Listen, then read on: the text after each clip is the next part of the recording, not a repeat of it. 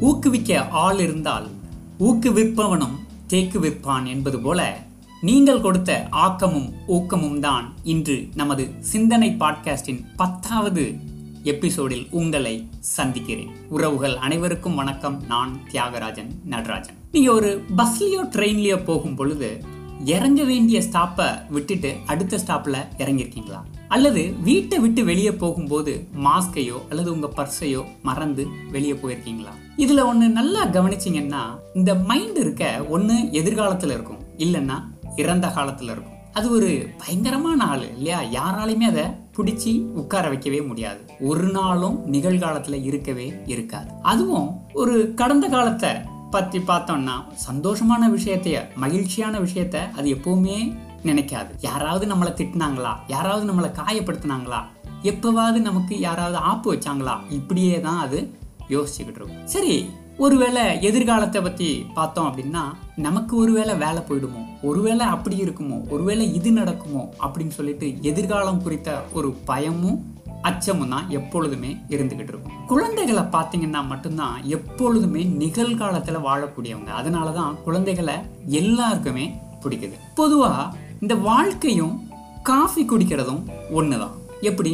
ஒரு சூடான காஃபியை ஒரு ஆவி பறக்கக்கூடிய ஒரு காஃபியை நீங்கள் கையில் வச்சுக்கிட்டு இருக்கும் பொழுது கொஞ்சம் கொஞ்சமாக கொஞ்சம் கொஞ்சமாக நீங்கள் குடிச்சிட்டு இருக்கும் பொழுது அந்த காஃபியினுடைய சுவை சூட்டில் கொஞ்சம் கம்மியாக இருந்தாலும் கூட காஃபியோடைய சுவை நம்ம ரொம்ப ரசித்து குடிப்போம். கொஞ்ச நேரம் கழிச்சு அல்லது அந்த காஃபியை அப்படியே வச்சுட்டு ஒரு ஆறி போனதுக்கு அப்புறம் அதை நம்ம எடுத்து குடிச்சா எப்படி இருக்கும்?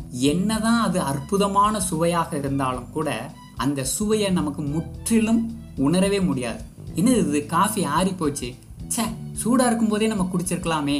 அந்த நிகழ்காலத்தை நம்ம விட்டுருப்போம் ஆனால் அதை நினச்சி வருந்துவதனால என்ன இருக்கும் முடிஞ்சு போன வாழ்க்கை அப்படிங்கிற ஒரு மனதில் எப்பொழுதுமே ஒரு வழி இருந்துக்கிட்டே தான் இருக்கும். நிகழ்காலத்தில் வாழும்போது தான் நம்மளுடைய சுற்றுப்புறத்தையும் அல்லது அதனுடைய விழிப்புணர்வும் எப்பொழுதுமே முழுமையாக இருக்கும். நாம் எங்கே போகிறோம் நம்ம என்ன பண்ணிக்கிட்டு இருக்கோம்? எங்கே இறங்கணும்? அப்படிங்கிற ஒரு தெளிவான ஒரு பார்வை எப்பொழுதுமே இருந்துக்கிட்டே இருக்கும். இப்போ இருக்கிற நிகழ்காலத்தில் எப்பொழுதுமே நம்மக்கிட்ட இருக்கிறது தன்னை மறந்த ஒரு போதை நிலை தான் ஒரு ஒரு எப்பொழுதுமே ஒரு போதையால தான் இருந்துக்கிட்டு இருக்கோங்கிறது தான் யதார்த்தம். வாழ்க்கையில் சின்ன சின்ன விஷயத்த ரசிக்க கற்றுக்கொண்டால் எப்பொழுதுமே நிகழ்காலத்தில் வாழ்வது கண்டிப்பாக சாத்தியமே. உடம்புல உயிர் மட்டும் இருந்தால் பத்தாது.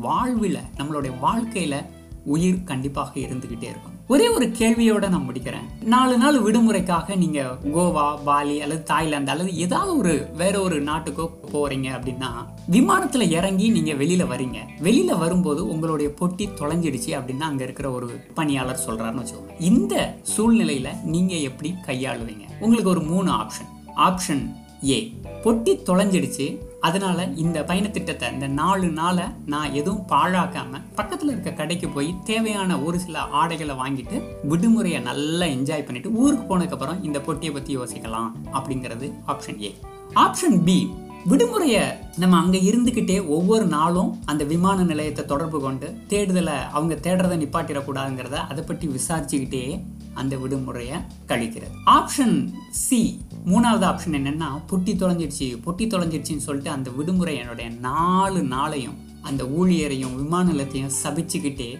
கடந்து திரும்பி வீட்டுக்கு வருது. பதிலை பொறுத்து எந்த ஆப்ஷனை பொறுத்து நிகழ்காலத்தில் எவ்வளவு தூரம் நீங்கள் வாழ்கிறீங்க என்பதை உங்கள் மனதோட விட்டு விடுகிறேன் முடிவில்லாத சிந்தனையுடன் நன்றி வணக்கம்.